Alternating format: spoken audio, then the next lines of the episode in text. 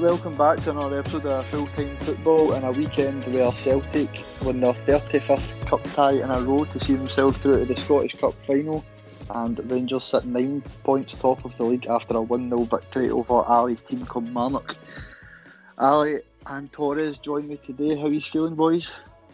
Not too bad, mate.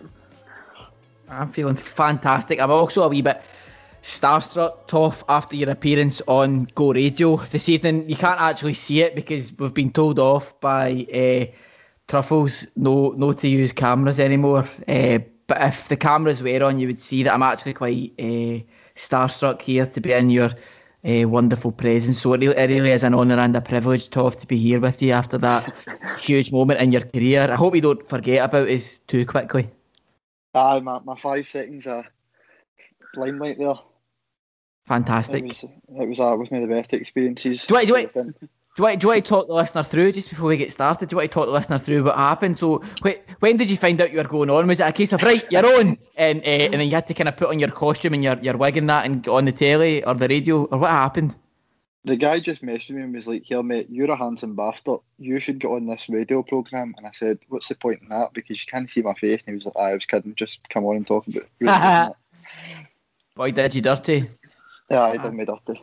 Aye, well, these these things happen in, in football, Toff. But see, the thing is, character building, and it's only going to be good for Torres and I to learn from you after that wonderful experience. The the season the seasoned pro over here. Yeah, I've made my big experience. exactly, mate.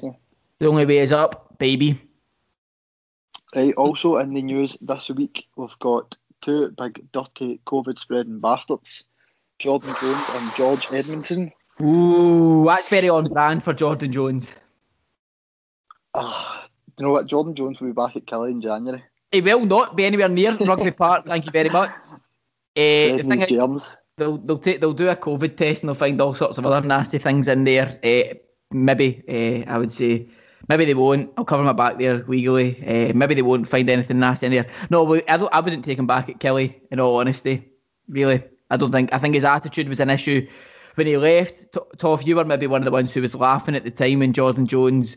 Still under contract at Kilmarnock, signed the pre-contract at Rangers and tweeted, uh, "Can't wait to get started." Hashtag We Are the People, and that really rankled Kilmarnock fans up the wrong way. Understandably, I was absolutely fizzing. I think he only played a handful of games after that. One of the games was that game at Rugby Park when Jones scored and we won uh, January time. Um, but listen, his attitude's always been an issue. He came up from was it Redcar he's from, isn't it? Um, came up to Kilmarnock. There were issues there. Lee Lee Clark rather than Steve Clarke brought him up to Kilmarnock, and there were there were issues there. He, he really uh, had a lot of learning to do. Apparently, didn't know how to put a washing on and stuff. He was just an absolute roaster, an absolute warmer. I think's the term for him. Uh, and then and then there was a transformation. I think Steve Clarke really got the best out of him, or as much as you can get out of an absolute idiot. Um, and then he repaid Steve Clarke by running off to Ibrox at the first opportunity when anyone with any knowledge of football could tell you that it was only going to end in uh, Jordan Jones crying in a corner uh, or leaving Ibrox with, with his tail between his legs because he's an absolute joke. He's also, other than his pace, not a very good football player, uh, quite aside from all his antics off the park. And I don't know what your opinion is of, of it. But you've been quite uh, quite strong in your condemnation of there. You have put it in no uncertain words in your intro, but honestly, um, I, I, attitude's so important in the modern game of football in any profession, um, particularly in the modern day. It's always been important, but particularly now with footballers when there's so much media scrutiny. Did he honestly think if he went to that party and was at Devonshire Gardens allegedly that um, anything other than him being spotted and subsequently booted out the door at Ibrox was going to come of that? Absolutely idiotic. I don't know what's more idiotic, the fact he went to the party or the fact that he quite clearly thought he would get away with it. Um, ridiculous. Do you think that? Do you know what? I, my mind's just wandered about a million times today. But do you think both of them were left out the squad on Sunday? Do you think like they just just didn't care? Like just thought, oh fuck this, I'm not getting a game at this team. Quite clearly. Quite clearly. I think Jones has always had, I've said he's always had an attitude problem. And when the going's good, then by all means, Jones is there. But it's just a daft wee boy, is the right turn of phrase for Jordan Jones. Clearly, there is talent in there, right? Absolutely talent in there. Um, but when your decision making is so off, your ability to just read the room is so skewed. You're not, you're not going to make it as a football player. He's also getting on a bit now as well. You know, he's what, 24, 25. He's not, you know, early 20s. Um, still has time to, in the same way that you could say that, you know, uh, Mason Greenwood and Phil Foden perhaps have time to um, salvage their situations after their antics in Iceland um, with the two females, or allegedly with the two females. Um, Jordan Jones doesn't have that time. He also isn't anywhere near as talented as Greenwood or uh, Foden. And you're just like, Jordan, what? You're already out of favour. This was only going to be the final uh, nail in your miserable little coffin. Did you think when Jordan Jones went to Rangers, you didn't think he had the potential to be a starter? No, absolutely not. Um, the move baffled me, in all honesty, Toff. I was, I, I, don't get me wrong, I like Jones at Kilmarnock, but he had more yellow cards than goals. Um, I'm pretty sure over his full time at, at Rugby Park. Don't quote me on that, but I'm pretty sure that was the case. And even his assists for someone who was seen to be a creative player, they weren't great. He was a player who worked for Kilmarnock because he got his yard he got his yards up the park, much the same way that like you know you, you like the rugby boys who can carry up the, the pitch and get you ter- I mean I don't know much about rugby, but I think that's how rugby goes. Anyway, Jordan Jones get, got a team like Kilmarnock up the park and got the ball in better areas and took the pressure off the defence when you were under the cosh. Rangers don't really need that. Rangers Rangers need boys who are capable of breaking a team down. Jones weakest performances were always against teams that would maybe sit in against a bit more, the likes of Hamilton, for example. Um, so you could tell just based on his style of play and Rangers' style of play that he was maybe only ever going to be there as a not even a luxury player because that implies that he was quite good and he, and he isn't really. Um, but it was never going to work, I don't think. And, and, and that opinion, that initial opinion that has just been vindicated by his performances, as sporadic as they've been, they've been you know, sufficient evidence to to confirm that he's not the Rangers' quality. And also the fact that his, his off the field antics have just compounded that dreadful and utterly uninspiring form. Yeah, I think the both of them are just clowns. I think um, Jordan Jones obviously he's, he's had several chances. Know, he seemed like he was he never really got a move in the summer. I think Rangers were trying to get rid of him, but never seemed to happen. And Gerrard kind of gave him a second chance and he scored against Motherwell. I think he came on against um, Willem. He had a good performance, but mm-hmm. this is just that, that's I'm done there for Rangers. I don't think he'll ever wear the Rangers top again. Mm-hmm. George Edmondson, I, just, I think that's a player that I like. George Edmondson. You know, last season, uh, he filled in with Connor Goldson at the end of the year, and I thought he was brilliant, especially in Europe. I thought he was a brilliant player. Uh, mm-hmm. Uh, a lot of Rangers fans were calling in the fridge. I thought he's someone that had a future at Rangers in some way. I don't think he's a, a, a starter, but he's definitely a good player to have in your squad. So I'll be interested to see what happens with him because I do think Rangers will quite easily get rid of Jordan Jones. Mm-hmm. Uh, sure, some team down in England will take him on loan or something, but it'll be interesting to see what they do with George Edmondson. Obviously, they've suspended both players for two weeks, but uh, just clowns.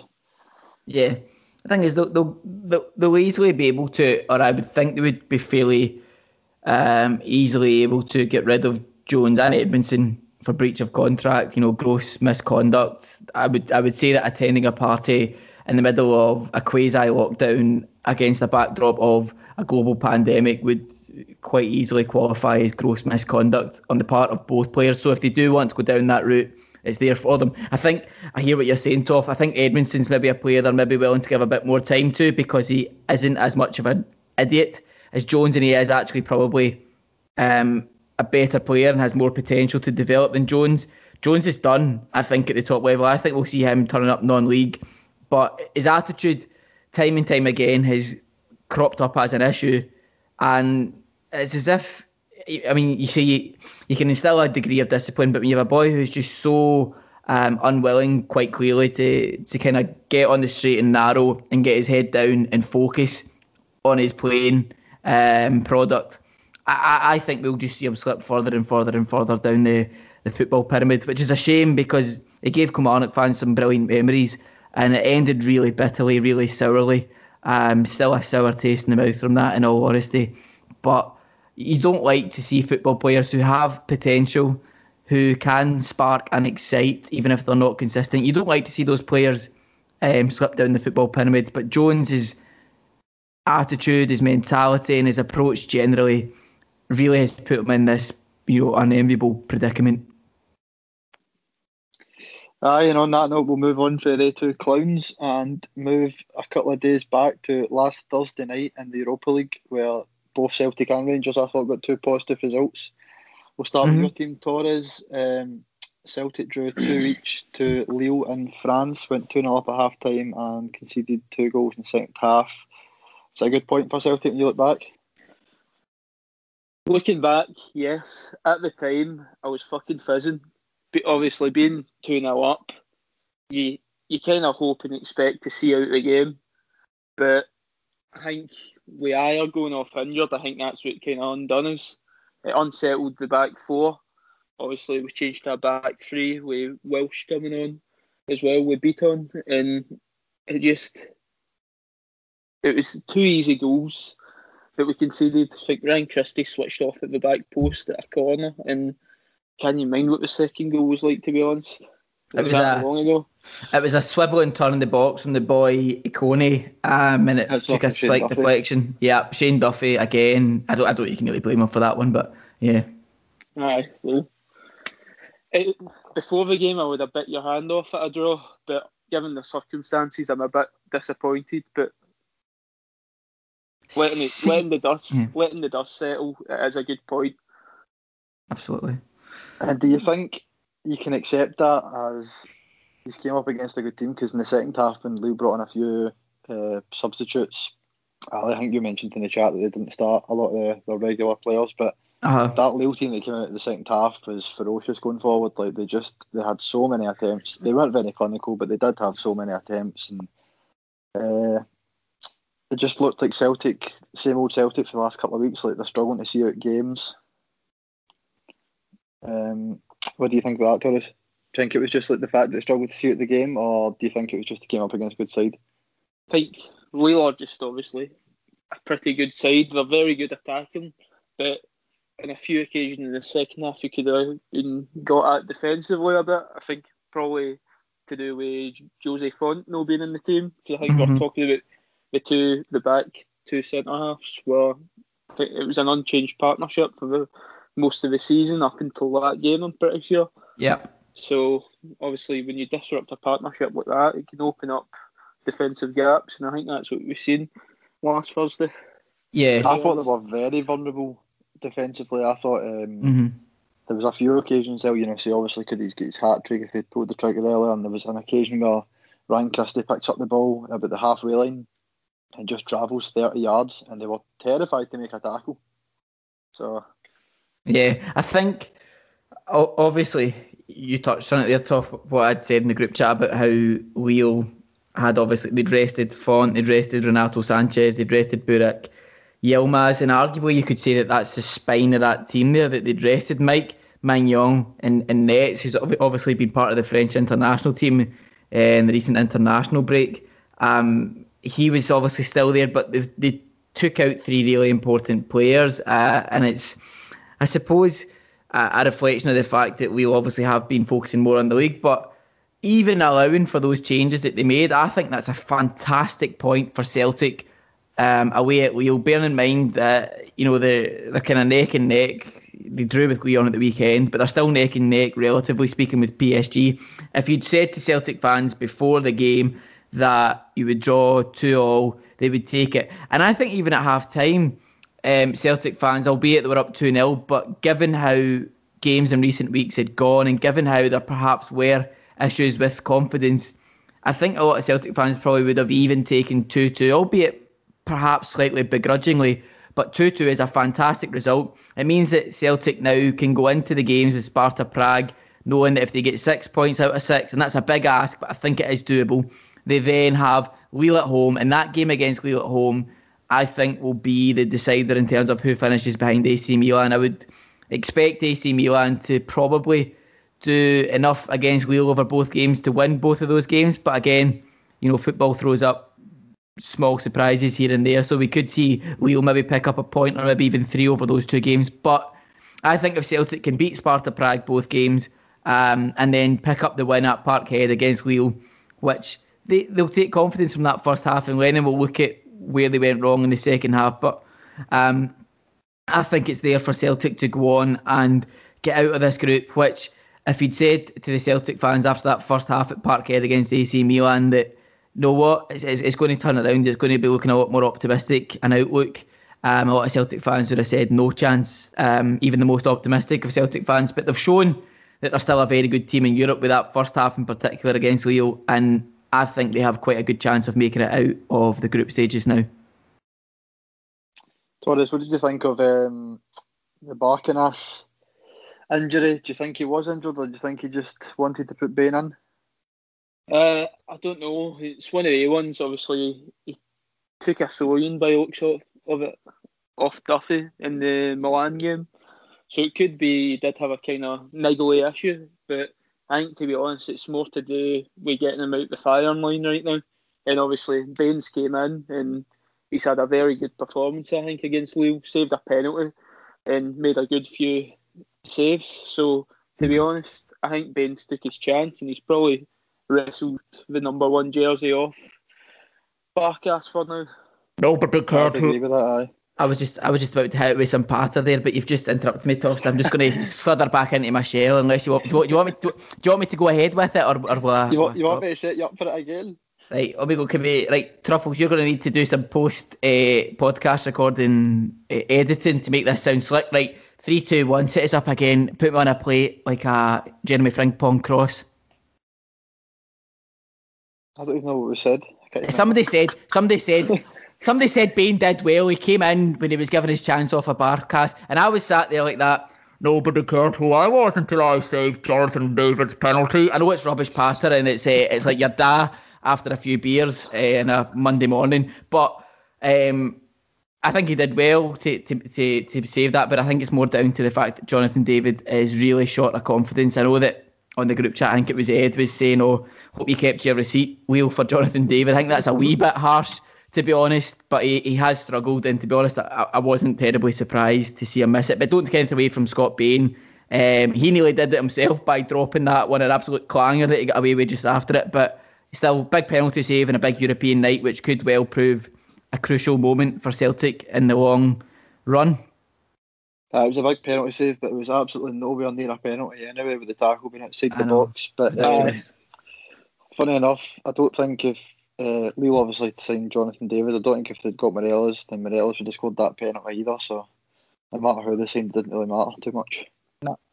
Um, AC Milan three, Sparta Prague nil. So Torres, would you agree with Ali that you've got to go and get six points off uh, Prague next two games? Aye, because you can only really see Milan winning. Milan are flying right now. Obviously, Lille are unbeaten in League One, but or League One to be French.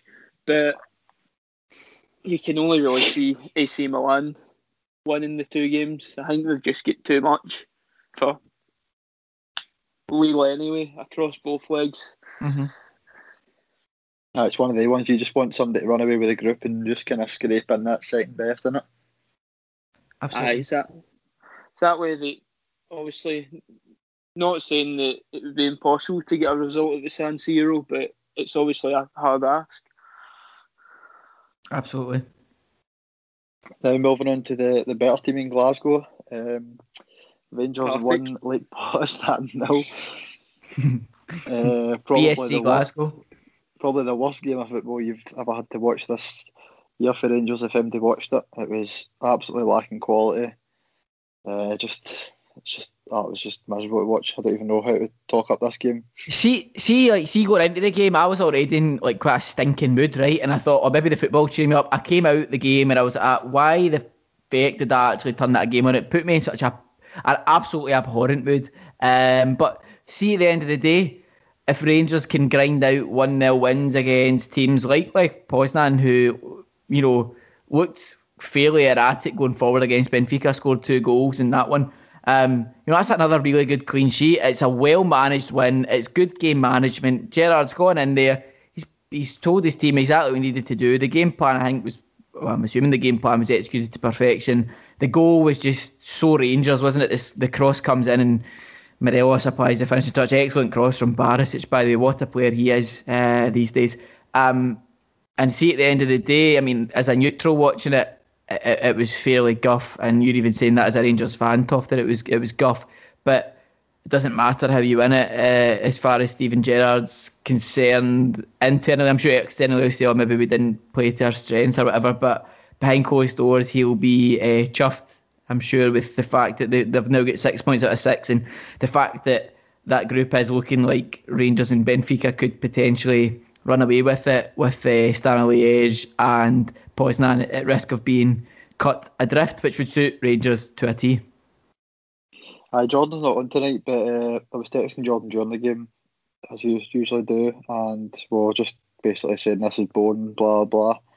Uh, we were both kind of calling for a sub. I said Jermaine Defoe, he said Morelos, and I've been quite critical of Morelos in recent weeks on here, but it was just it's just typical Rangers. When Rangers don't play well, Morelos can turn up, but it seems when Rangers are playing well, he just gets overshadowed and he just he just looks uninterested. But that's the Morelos that Rangers need that's the kind of performance just need if they want to try and get anywhere in Europe this year.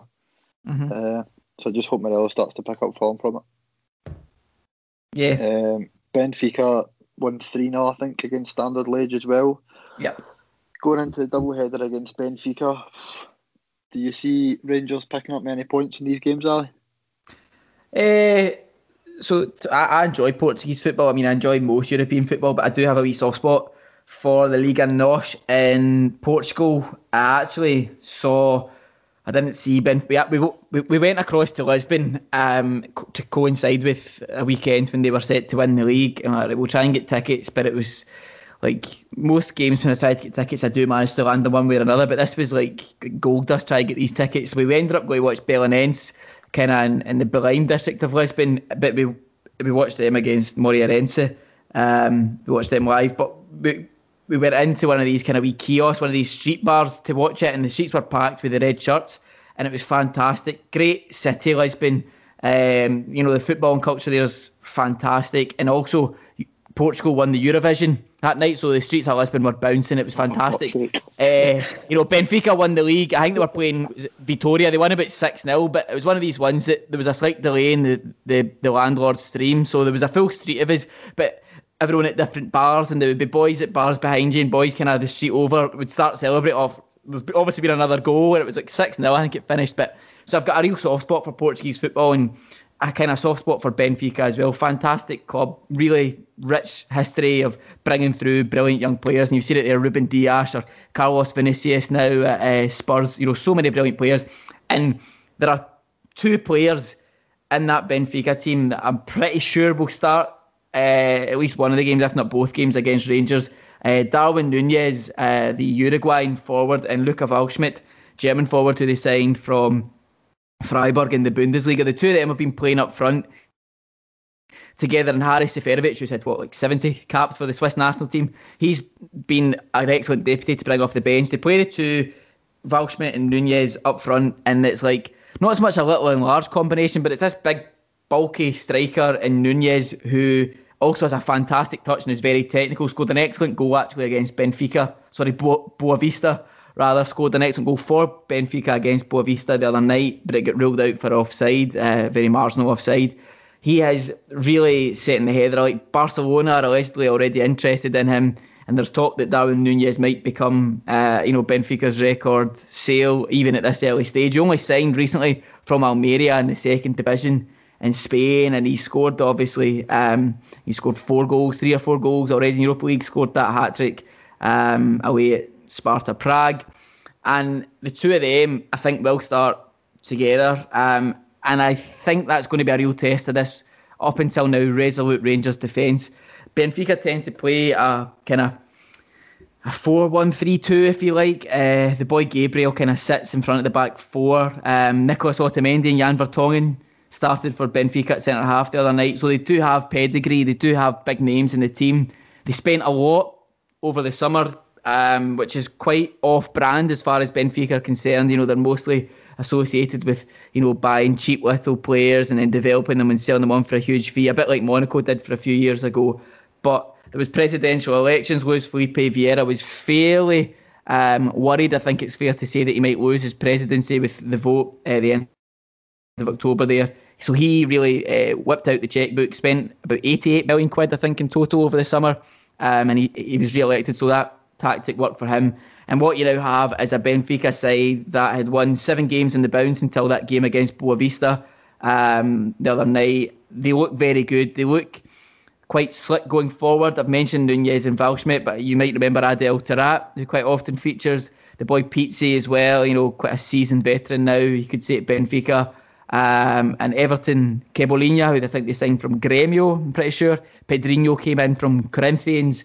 Um, a lot of exciting players going forward. Um, but there are two areas where I think Rangers could perhaps get some joy, and that's in the wider areas because, as I said, this 4 1 3 2 formation is fairly attacking, um, and it can maybe sometimes leave the two fullbacks exposed. The two fullbacks usually are Alex Grimaldo, who, of course, came through, I'm pretty sure, at Barcelona. On the other side, it's Andre Almeida, the, the, the veteran captain. They both missed the game against Boavista, and Boavista won 3 0. Boavista had been winless until then. But when I was watching the highlights, there seemed to be a lot of joy down the wings for Boavista. So I'm thinking that perhaps, eh, well, I'm pretty sure Almeida will be out for the two games. I think he's done his cruciates. Grimaldo is carrying an ankle knock, so he's touch and go whether he makes one, if not both of them. But that's an area where Rangers can get some joy. So I'm quite interested to see how Steven Gerrard exploits those two weaknesses. I think we're in for two fantastic games, in all honesty. I think you can look at Benfica's run prior to that game with Boavista and be slightly intimidated as a Rangers fan, but the teams who were playing were all fairly lowly teams who were struggling for form. They hadn't played any of the big hitters, so to speak. So it'll be interesting. They also have Braga in between the games with Rangers. They have that game against Braga on Sunday. Braga are sitting third in the table at the moment, I'm sure. Sporting Lisbon are actually ahead of Benfica now, and that's quite something. Obviously, the two rivals, Sporting Lisbon, have gone without a league win for about 15, 16, maybe even 17 years in Portugal. And there's a wee bit of pressure now on Jorge Jesus, who, of course, came in over the summer as part of Luis Felipe Vieira's tactics to try and get re elected. They brought Jesus back, brought him across from Brazil. He'd been at Flamengo, won the Libertadores for them um, guided them to the Club World Cup final. So they've brought Jesus back in, spent a lot of money. There's a lot more pressure here on Benfica to do well in this game than I think there is on Rangers. So that, coupled with, I suppose tripled with, the lack of first choice fullbacks and the fact that they've got this huge game against Braga coming up, perhaps give gives Rangers a bit more of a chance here than they would have had maybe say a couple of weeks ago, is my opinion. Toff, I know I've rambled on there, but uh, I thought it was important to give a full uh, assessment of Rangers' chances. Uh, it'll be music to my ears when I see Barisic and Tavernier putting balls in the box for Rangers to win the game anyway. I mean, I, I could set up the boy at left back who came in, Nuno Tavares, is only 20. It's like a conveyor belt of talent at Benfica. Nuno Tavares came in, and I think um, not as much as inexperience, but he did look a wee bit shaky against Boavista, but he's had maybe um, a wee bit more time now to ease himself into the team. So he might play a blinder, but all I'm saying is on paper, it looks like a good position for Rangers, are a better position now than two or three weeks ago. Uh, it's one of the things, but I know you said they, they get beat 3 0 at the weekend there against Boavista, who honestly I could not tell you one Boavista player, but. Oh, I could. Uh, Angel, Go- Angel, Angel Gomez, remember him from Manchester United? Didn't quite work out. Is that where he ended up? Yeah, and he's I played very. No, Angel Gomez is at Boavista, um, playing very well, and uh, yeah, I know Boavista are down the wrong end of the table, but he's showing that perhaps Man United were wrong to uh, let him go. I know there's a big golfing class between the Liga NOS and the Premier League, but he's he's doing well and he played very well against Benfica the other night. But anyway, back on to topics. Sorry, I've digressed there, Toff. Yeah, I just obviously you said they won seven games on the bounce before that uh, game at the weekend. They'd scored I think 15 goals in the league in five games, and they've scored seven goals in two games in Europe. So they're absolutely putting goals in for everywhere. That Nunez boy you were talking about, I think they signed him for 24 million or something, didn't they? Yeah, in Spain. Yep. That was ridiculous amount of money we spending on players for the second league in Spain, but he looks an absolute talent. Yeah. So it will be a tough uh, game for Rangers, both home and away. But you could look at it the same way you looked at the Porto games last year. Um, I think myself and a lot of our Rangers fans were shocked at how well Rangers performed against Porto last year, and same again with Braga. So we're good records against Portuguese teams, so Mhm. I'd be hoping to go into these games not looking to lose any of them anyway. Um, four points would be absolutely brilliant if they could achieve it, but two points as well would be brilliant as well. So Yeah, absolutely. just to, what were you saying there, Torres? Oh, none. That'd be. No points would be ideal for me, just for my satisfaction. A very, very bitter man over there. We'll move on to uh, your team's result of the weekend anyway. The Scottish Cup semi final against Aberdeen. Aberdeen obviously went into the game, the team in form, having not lost the last five games. Celtic got into the game in very bad form, we could say. But uh, they won their 35th cup tie in a row. Delighted. Absolutely, especially with the standard of the performance as well. Especially in the first half, we looked back to our kind of usual selves, direct, quick passing play, and we really gave Aberdeen a tough run of things. Obviously, they had one or two chances within the first two minutes, but after that, chances for Aberdeen were few and far between, and Celtic were just electric going forward. Aye, the, the start of the game actually did did start a very good open game. Uh, I think they get two balls in the box to Cosgrove, but obviously he's, he's not been fit and not been playing, so maybe an informed Cosgrove would have got something at the end of it. But aye, the, the start of the game looked really good, and Celtic looked really good as well in the first half. And that Ryan Christie goal, fucking hell. Aye, filth, utter Abs- filth. Um, a lot of people were talking about on Twitter Tom Rogic back in the team. How do you think his performance was? He was probably a Yeah. standout. The man's an absolute wizard. I don't know what anyone says. a and- more wizard, baby. and I genuinely can't believe that he was nearly off in the summer. I've I've always liked him, but the last two seasons, especially, he's been very unlucky with injuries, and I don't think he's been fully fit. But since he's came back into the squad, he's been electric. I think he's had about three or four assists in the last two games. Is it? He had definitely had two against Aberdeen. Uh, I think four assists. I've seen him. He get the cross in for the Elyounoussi goal and he, he touched it for Oh. Christie's goal. I mean, Uh, the assist that- for Christie's goal, I could have done that because Christie don't know how to work for it. So I wouldn't really give him too much credit over that one. But that ball in for Elyounoussi was, Aye. I, I hate to say it, an absolute delight. I don't know how he dug that one out because I genuinely didn't think he had the pace to catch a ball. Never mind whipping a ball like that. But he's some player, and I think if he's in the team, Celtic are always going to create chances. if he's in the team and in the mood, to be honest, I think sometimes when I watch Rogic, I think he does sometimes look as if he isn't entirely interested, and I don't think that is a fair reflection of whether he's interested or not. But because his style of play, his style of running, does at times look as if he's sauntering a bit. You can sometimes question his application, but I totally agree with what the two of you have said there. He's, he's really um, made a positive contribution, a positive impact since Lennon's brought him back into the setup. And yeah, we'll see what he can do. Maybe in these uh, these European games as well, he can help Celtic get some decent results on the board again. But he's a luxury player, isn't he? Yeah, He's he's up a, there. yeah. Definitely. he is a luxury player. Jordan Jones is not a luxury player. Jordan Jones is just shite. What's your headline? Rogic, luxury, Jones, shite. But it was I, a um, ve- very, very good performance from Celtic. I think we tired in the second half and kind of let Aberdeen get a bit of a foothold back in the game. But again, a clean sheet and a 2 0 victory in a cup semi final, you can't really ask for more than that. No, that that clean sheet's massive. I think for something to build on. Obviously, we've seen Rangers doing so well this season, just grinding out results, clean sheet after clean sheet. And I think if Celtic have any hopes of retaining this title this season, then it's something they're going to need to start building on as well. Aye, hundred percent. And bloody Nir Bitton, what a player! The Israeli Berezi, what a man! He, every time Duffy gets the ball at his feet, I tend to shake myself, but never when Nir Bitton's got it at his feet. What a player! How did you think Duffy was at the weekend as well?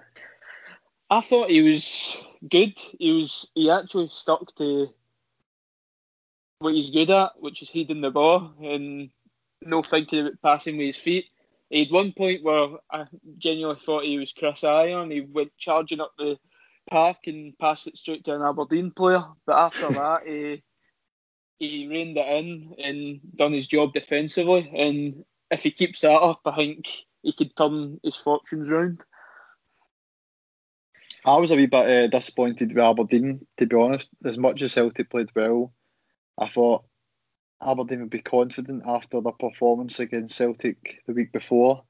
Uh, I thought all the big players like Cosgrove, I know he's he's just back in, but he didn't. He looked off the boil.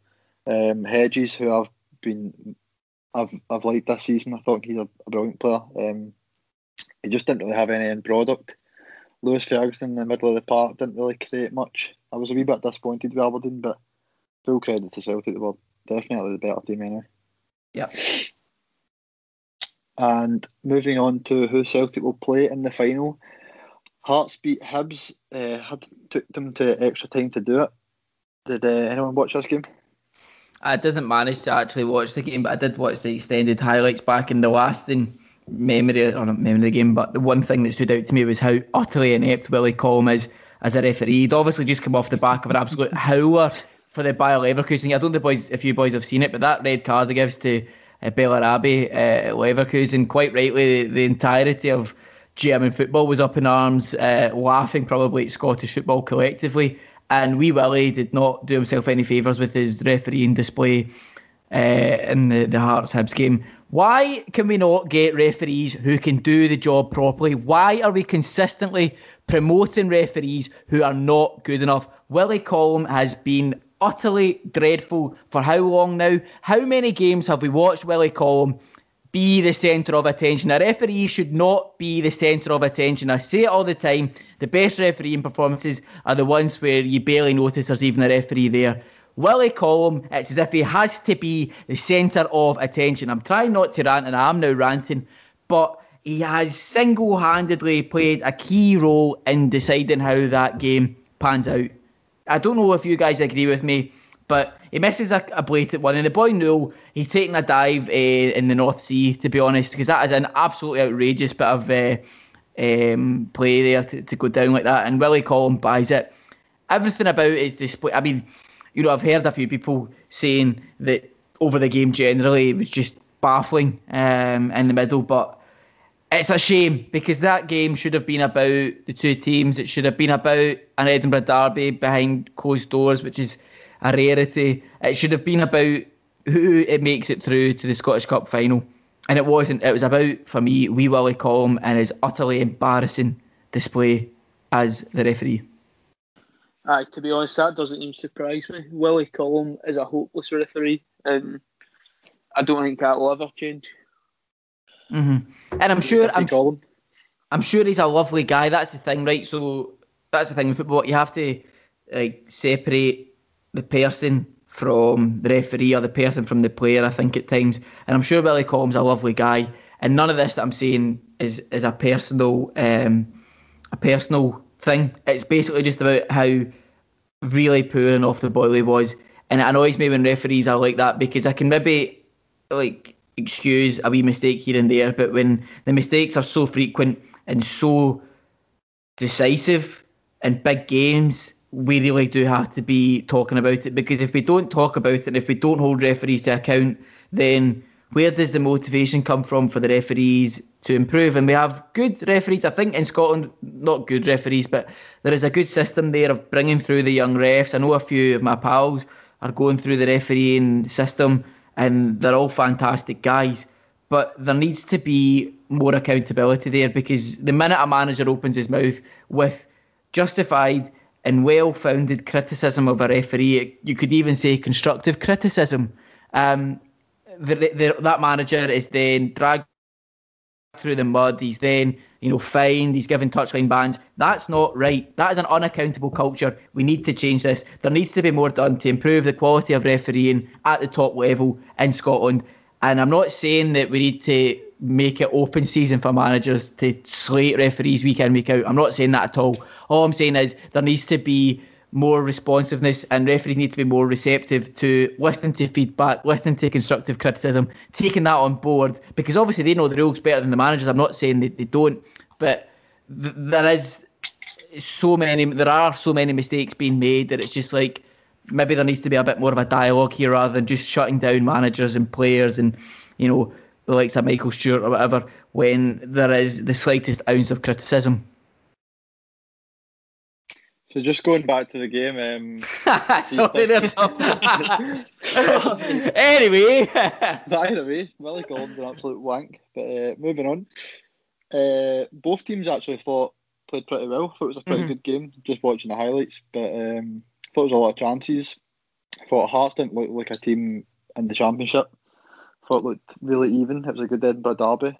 Thought kind of standouts were Craig Gordon and goal, but that I wouldn't say that's because Hibs were firing shots in left, right, and centre. I just thought the saves he was making Big showed his class. Big saves. Uh, that Craig Wighton as well. That was a player. He was a player that was at Dundee, I think, for years. Uh, I couldn't even tell you how many appearances or goals he's had, but I thought he was murder at Dundee, Yep. and he scored five goals in his last four games for Hearts. So he looks like the step down has helped him massively. So I think he might be one to watch. Um, thought there was a good couple of chances either end. Liam Boyce missed a sitter. Mhm. Um, what did you think of the actual penalty decisions? Because we're having a go at uh, Willie Collum there. Do you think the two penalties that were given in extra time? Do you think they were both penalties? No, plainly no. Neither. I, I, I genuinely think that the like Hibs got theirs first, didn't they? Yep. Ah, yeah. yeah. those first. Obviously, That's and then and then obviously Hearts get the one. Was it? I think it was like only a couple of minutes after, even after that. But I genuinely think it was just him evening up the score because I think he realised he made the arse of it for the first penalty. But again, you really don't know what's going on in Willie Collum's head. It's probably two two wee kind of chimpanzees with syllables clapping. Uh, every so often saying penalty to Rangers. No, I'm kidding on top. That was a cheap shot. no, I, I don't think either of them were. I think the one that didn't get given was a uh, Halkett on, was it Doidge maybe? I think that was Boyle, a I think penalty. it was. Do- Aye. yeah, He shoves him over. That was just before. the penalty get given. Aye, that I thought I thought that was a penalty as well. To be honest, Yep. could get away with that one? Do you think? Um, I thought it was pretty even myself. I thought a draw was fair. Do you think Hearts deserved to go through, or do you think it was just a matter of the penalties kind of decided the game? I think, yeah, probably the, both the penalties were ultimately decisive, but I, I just think the whole game was set up for Hearts to win this one. Actually, um, we've seen this pattern of teams who have had a break of sorts actually come back and do well. We saw Aberdeen, Kilmarnock, and then more recently Motherwell benefit from a COVID enforced break. Um, and I wonder if you know Hearts had more time to prepare for this one. This was so much. It was the siege mentality was already there. Robbie Neilson didn't need to do anything to create that siege mentality. I mean, the way they've been treated by Scottish football, I think, is awful. I mean, I have no time for Hearts generally, but they have been treated awfully, and I am really happy actually that they've made it to the Scottish Cup final because they have come out with the performance and they have stuck two fingers up at Scottish football and they've said, you know what, get it up, yous. We're through to the cup final here. This was our moment, and we're ready now to take on Celtic. And I wouldn't write them off too quickly in terms of that cup final because they have the grit, the bit rather, between their teeth, and they're really focused on getting a result to kind of show everyone that yeah, you can you, you can kick us, but uh, we, we'll get back up. Kind of that song, get knocked down, get back up again. Well, Craig Wighton and his, his pals at Tynecastle have done exactly that with their performance on Saturday. Do you know, I was actually going to say last week before we came on that uh, Hibs have now beat Hearts at Hampden, Mm. but then just before I came on, I realised that they'd only played each other twice, so I decided not to mention it. That's three out of three now for Hearts at Hampden against Hibs. That's quite a good record. Mhm. Um, Torres with Hearts. Do you think Hearts would be a comfortable final for you, or do think? No, I think comfortable's a bit disrespectful to Hearts. I think whenever we play Hearts, they do tend to give us a game. They always seem to be up for it, and they always do seem to show up against us. So I expect a battle, especially if Andy Halliday's in the centre of the park. I'm sure he'll fire, he'll fire himself up for this game among the likes of Stevie Naismith and that. So I'd expect a tough game, but looking at the two teams, you'd on paper anyway, Celtic have got the far superior team, but I think Hearts have got a Premiership team, but obviously stuck down in the Championship, unfortunately. Do you think, uh, just going back to, I mentioned Craig Gordon had a really good game. He's been getting a lot of plaudits and he's just wanking himself back into the Scotland squad tonight. Mm-hmm. Do you think, looking at Barkas's form and the money Celtic spent, do you think that they could have just kept Craig Gordon and Scott Bain, or do you still think that they should have went out and signed somebody? See, I think the ideal scenario in the summer was we would have got Fraser Forster. I think that's the be all and end all. And obviously, Scott Bain's happy to be basically the sub goalie, and he's a very good sub goalie at that. I think with Craig Gordon at the age he is, he wants to be playing for his last few years. So I can completely understand why Celtic didn't keep hold of him because they couldn't probably guarantee him the game time. Because obviously they were going to get a, a, keeper in to probably take the number one jersey, but it's no transpired that way so far. So I don't really blame Celtic or Craig Gordon for going to Hearts. Aye, probably fair enough. Um, moving on to the big game on Sunday. Kilmarnock nil, Rangers one. Uh, this is a place that Rangers have struggled in the last couple of years, as we mentioned last week. But Rangers' form this season just continued with another clean sheet. Ali, how did you how did you find this game? Who was your standouts for both teams? Uh, I'll be honest, I didn't watch this one because I'm kind of fed up with. I, I, it makes me really sad watching Killie. That sounds quite melodramatic, but it makes me really sad. Well, it does. It makes me really sad watching Killie and not being at the games. It's kind of just another reminder that of this kind of horrible global situation that we're all in. And I know it's like, oh, football doesn't really matter in the grand scheme of things, but it was one of the things that kept me going at the weekends. And see, watching the games, I can watch any other team um, even teams whose stadiums I've been to quite often, I can watch Strasbourg, even though I used to always go there. I don't feel the same. It's obviously still relatively nostalgic, but it's not a sadness that I now have when I watch Kilmarnock. I know that might sound pathetic, but I, I'm, I'm I just wasn't enjoying watching home games. So I, I know, honestly, I didn't watch it. I wasn't surprised to see that Rangers had scored and that Rangers had been given a penalty. I'm not, I'm not saying that as a slight, but um, it does happen fairly often because Rangers do get into positions where they can win penalties. I'm not saying that there's a, you know, conspiracy to far from it, but um, at, at the end of the day, most teams will probably lose to Rangers this season. Most teams will probably lose by more than one goal to nil against Rangers this season. I don't think it's cause for concern.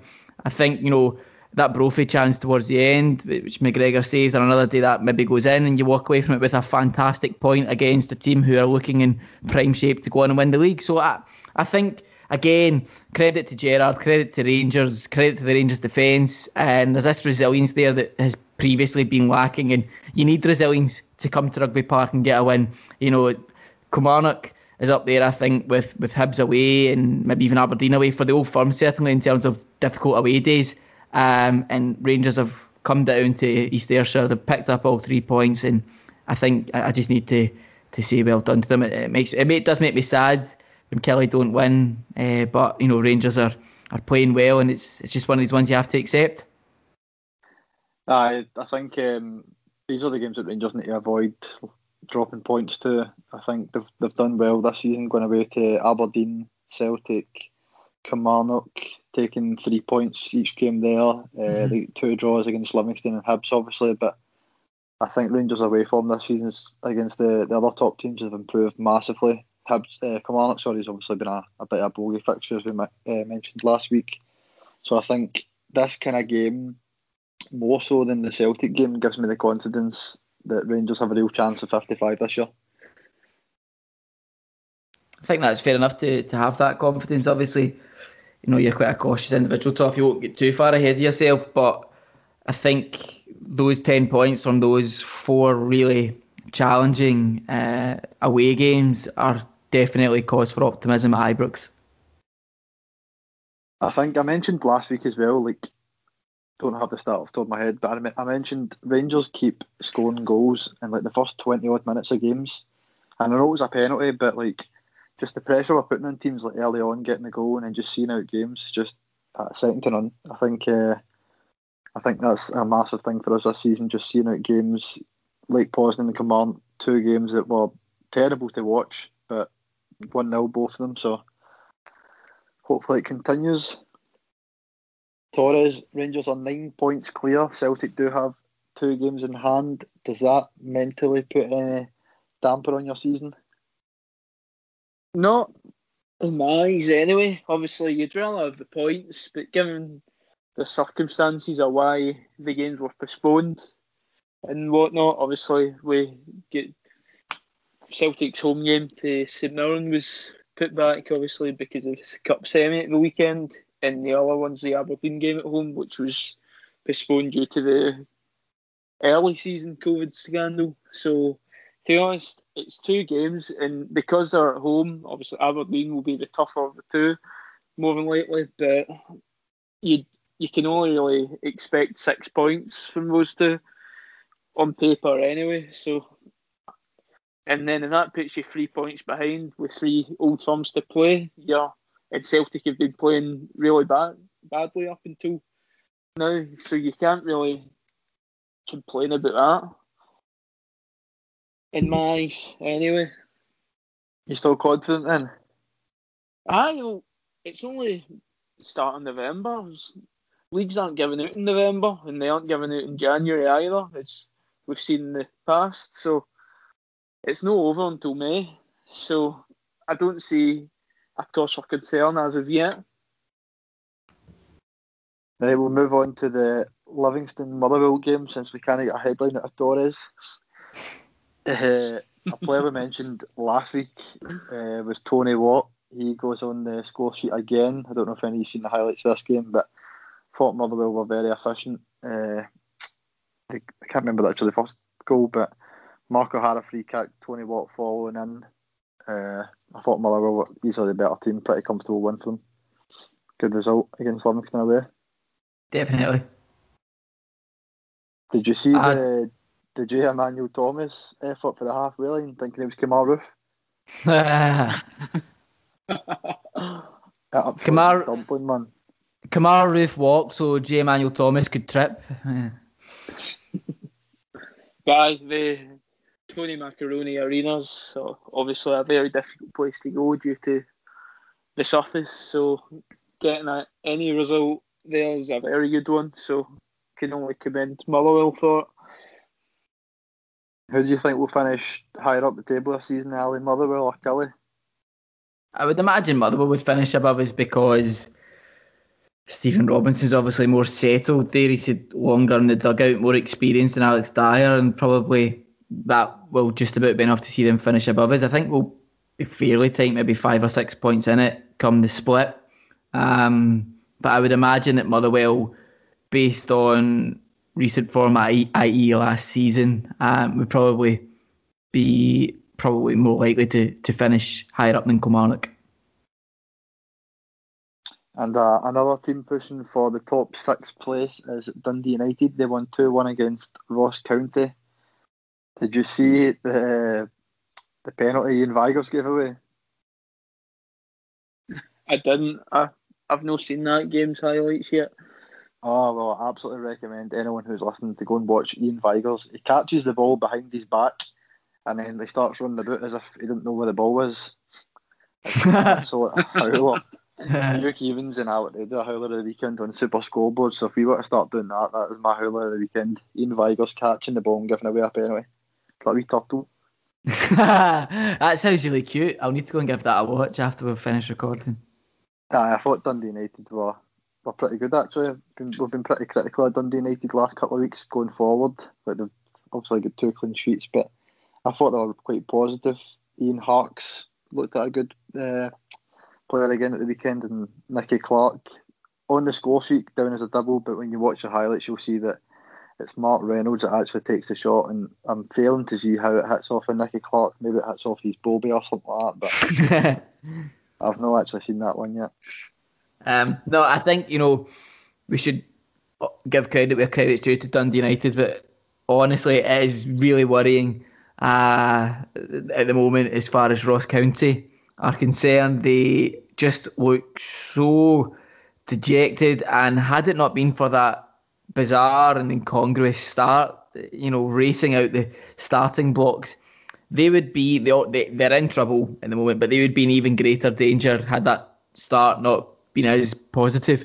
Uh, and it, the alarm bells are there. I think the squad itself uh, is fairly meh. I think is the right word for it. I don't think it's terribly inspiring. The coaching setup there, again, I'm still not entirely sure that uh, that Kettlewell has has the requisite experience there to to take his team through a really um, horrible relegation fight. So we'll see how it goes. I think Ross County will probably be there or thereabouts when it comes to the relegation places come the end of the season, if we indeed do get to the end of the season. There's some breaking news fees as well. Dumbarton won Clyde at nil. Adam Frizzell 1 0. Ex Killie boy. Ex Killie boy. It's quite funny. His big brother actually was one of Jordan Jones' biggest uh, defenders when he left Kilmarnock to sign for Rangers because the two of them are obviously fairly pally through Frizzell. But Frizzell's big brother. Um, he plays juniors, doesn't he? Yeah, decent player to be fair. Um, but he got really defensive of Jones and on the, the fans forums at Kilmarnock, there was somebody on who made an account the day of Jones deciding to sign the pre-contract with Rangers and tweeting out, you know, we are the people and all that nonsense. Um, and there was this account. Nonsense. um, but anyway, so Jones tweets all that out, signs the pre-contract. This random poster appears, no new, no post up until now, and does this absolute uh, paragraph, shall we call it, defending Jordan Jones. The punctuation's awful, the spelling's way off, and it's just there's no cohesion to this message. And um, someone just replied saying, "We do know you, you, do know that people can see your emails," and I think the suggestion was that it was. Uh, Frizzell's big brother who'd uh, come on and posted all this. It's not been proven. It was again just allegations, but there you go. There's a wee uh, twist for you we've heard about the boy Frizzell scoring for Dumbarton there. But anyway, I've digressed. Sorry, I just thought that was quite a wee funny story. No, all the Dumbarton fans will be will be happy to hear it. They'll be dancing in the streets of Dumbarton. And the other important news of tonight, anyway, was the Scotland squad was obviously announced mm-hmm. for the games against Serbia, Slovakia, and Israel. So I don't know if you've got the squad open in front of you, but I do, yeah.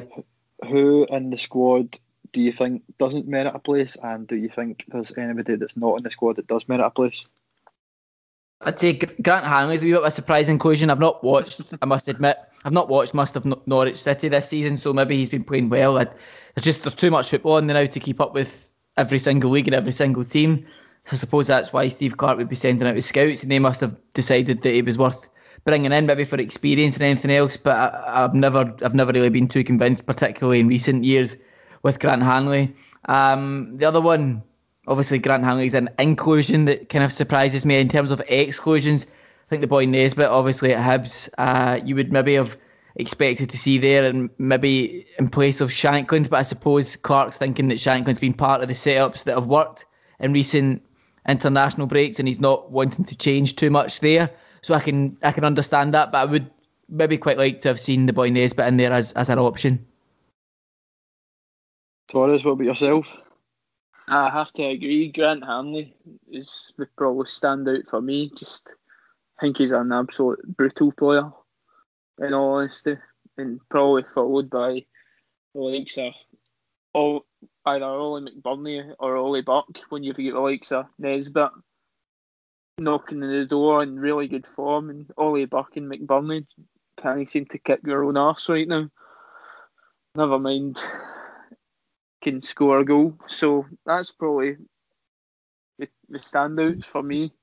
Obviously, big big news with Leigh Griffiths being back in the team, but to be honest, he's a proven goal scorer, and to be honest, I'd, I'd argue he's Scotland's best striker. Yeah, when he's focused on the game. Yeah, when he's focused on the game and on his, his football, yep as much as I hate Leigh Griffiths, is an asset for Scotland, um, especially off the bench if he's not fit. is a different option for them. I'd agree with what you were both saying. I think you could pick a handful of players in that Scotland team that uh, Nisbet is deserved of a place more than Ollie Burke, Callum Paterson, Ollie McBurnie, probably Lawrence Shankland as well. Uh, I think Nisbet's the top goal scorer in the league, out with Lewis Ferguson, who scored about six penalties. So I, I find it hard that Clarke's not brought in Kevin Nisbet, and especially the fact that Hibs usually play two up front and whatever formation they play a 3 5 2, play a 4 4 2. I think Dykes and Nisbet would be very similar to Doidge and Nisbet, and I think that that would be a good system for Scotland to play in. So I'm very surprised he's not involved him. Uh, Grant yeah. Hanley as well. Once a donkey, always a donkey. How he won the championship with that Norwich team still puzzles me. He was absolutely terrible any time I've seen him. I don't believe now that he's pulled some good bit of form, deserves to be back in the fold. Because Scotland before the break, even though they were terrible to watch, they were keeping clean sheets, they were looking good defensively. So uh, I don't see why he's back in the team. I don't know if any anybody's watched the the Reading versus Coventry game last week, did you? I did not. Sorry, I no. must must have missed that one. I'm surprised I was watching it myself, to be honest. But there was a boy playing centre back for Coventry, Dominic Hyam. Mm-hmm. Uh, mm-hmm. Coventry play three at the back, and he's a Scottish player, 24 years old or something. And uh, he got promoted from League One with Coventry last season, uh, playing centre half. I thought he looked like a good player. I, thought, I think that might be someone that you might see in a year or two develop into the Scotland team especially if they're going to continue playing three at the back, because Scotland defensive options. You're looking at Grant Hanley, the team you would say they're not the best. So I think he might be one to watch out for. As well, down at Coventry, you've got the boy Michael Rose, who of course started at Aberdeen and was at Ayr United for a few years. And I know that um, you know a few top flight teams in Scotland were looking at him before he did move down to Coventry. I'm not saying that he's at the, the, the level required for the national team, but I've seen a few Coventry fans say that the likes of the boy Rose in there and, and Hyam, as you've mentioned, could potentially be options. It's, it, I'm sure Clarke will, will have put the feelers out and will have run the, the rule over them and will be considering them certainly for future squads, I would think. And uh, we'll just give a wee rough build up for the games against Serbia. Do you think Scotland have got it in them? I I think it depends on how Serbia line up. If Serbia go with the back three that they do tend to go with, uh, and in that back three they include Stefan Mitrovic and Aleksandar Kolarov, two aging players, two players who really hate boys running at them and would probably not like the sight of Ryan Fraser running at them or Ryan Christie or whoever. Um, I think we have a chance. I think defensively, if they start with those two, they're there to be got at. Kolarov, I don't know if and he managed to catch the Milan derby. But Kolarov was playing in a back three there, and it was just run ragged by an albeit uh, Milan side with better attacking assets than Scotland, but still the signs were that he wasn't comfortable. So I think if Serbia do go with Mitrovic uh, of the Stefan variety rather than Aleksandar variety, if they do go with Stefan Mitrovic and Alex Kolarov in a back three, I don't know who the other third player would be in that back line. But if those two are in it, and I see the starting lineup and those two are starting, and it does look like they're going with the back three again, then I'll be quite a bit more confident than I probably am now because I think all told, Serbia just have too many options going forward. Um, there would be too much for Scotland. I know there was talk of Tadic and the boy Djuricic at Sassuolo missing the game, but that looks like it was just paper talk. Tadic was starting for Ajax tonight, I think, and Djuricic, I'm pretty sure, will probably be fit for the game. They just have so many options, and I do worry that that could be too much. And Milinkovic Savic, who, as we saw against Norway, came off the bench, scored two goals, he can single handedly drag his team to the Euros. So uh, I'm not entirely optimistic, but at the same time, I'm not without hope. I think it will be a tight game, uh, and, and if we do sneak it, it will be a 1 0 Steve Clarke special.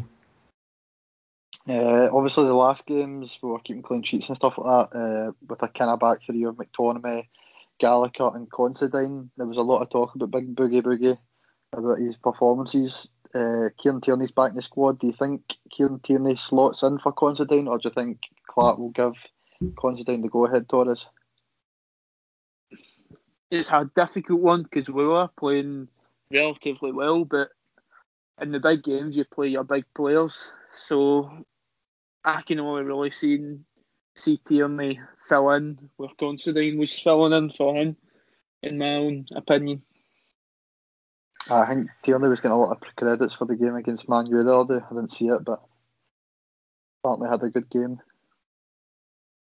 Yeah. It's a weird day when you're talking on a podcast about who's going to start, Kieran Tierney or Andrew Considine. I think there's only one way to decide who starts, and it's that we dress them both up in a red dress, put some lipstick on them, and see who can dance better to Yes Sir I Can Boogie. It'd be good for morale, the morale of the nation in these lockdown times. I think that is what we all need. I think it would be majestic, and it would also solve a dilemma as far as Steve Clarke is concerned as to who starts in that back three, along with Gallagher I and think if we're getting gubbed like two or three nil or something like that, Steve Clarke, if Considine isn't on, just stick him on in a dress, red lipstick on, and just start boogieing about in the back. No, put one up front to, to, to distract them. Imagine the videos of Scotland did beat Serbia but qualified for this. Like, imagine the videos of Considine. Surely there would have to be a, a, a part two to that video. Oh, absolutely. There's even if we don't qualify, I, I think there is. Well, you think about the, the films that have had a sequel that probably didn't really need a sequel. Uh, uh, Truffles is probably better to speak about that than us. But Andy Considine dancing to Yes Sir I Can Boogie is wholeheartedly a video that needs a sequel, as far as I'm concerned. Right, so Andrew Considine, if you're listening, result regardless, we want a video part two, I can boogie. And on that note, we'll boogie off. Cheers, Toff. Enjoyed that. Cheers, mate.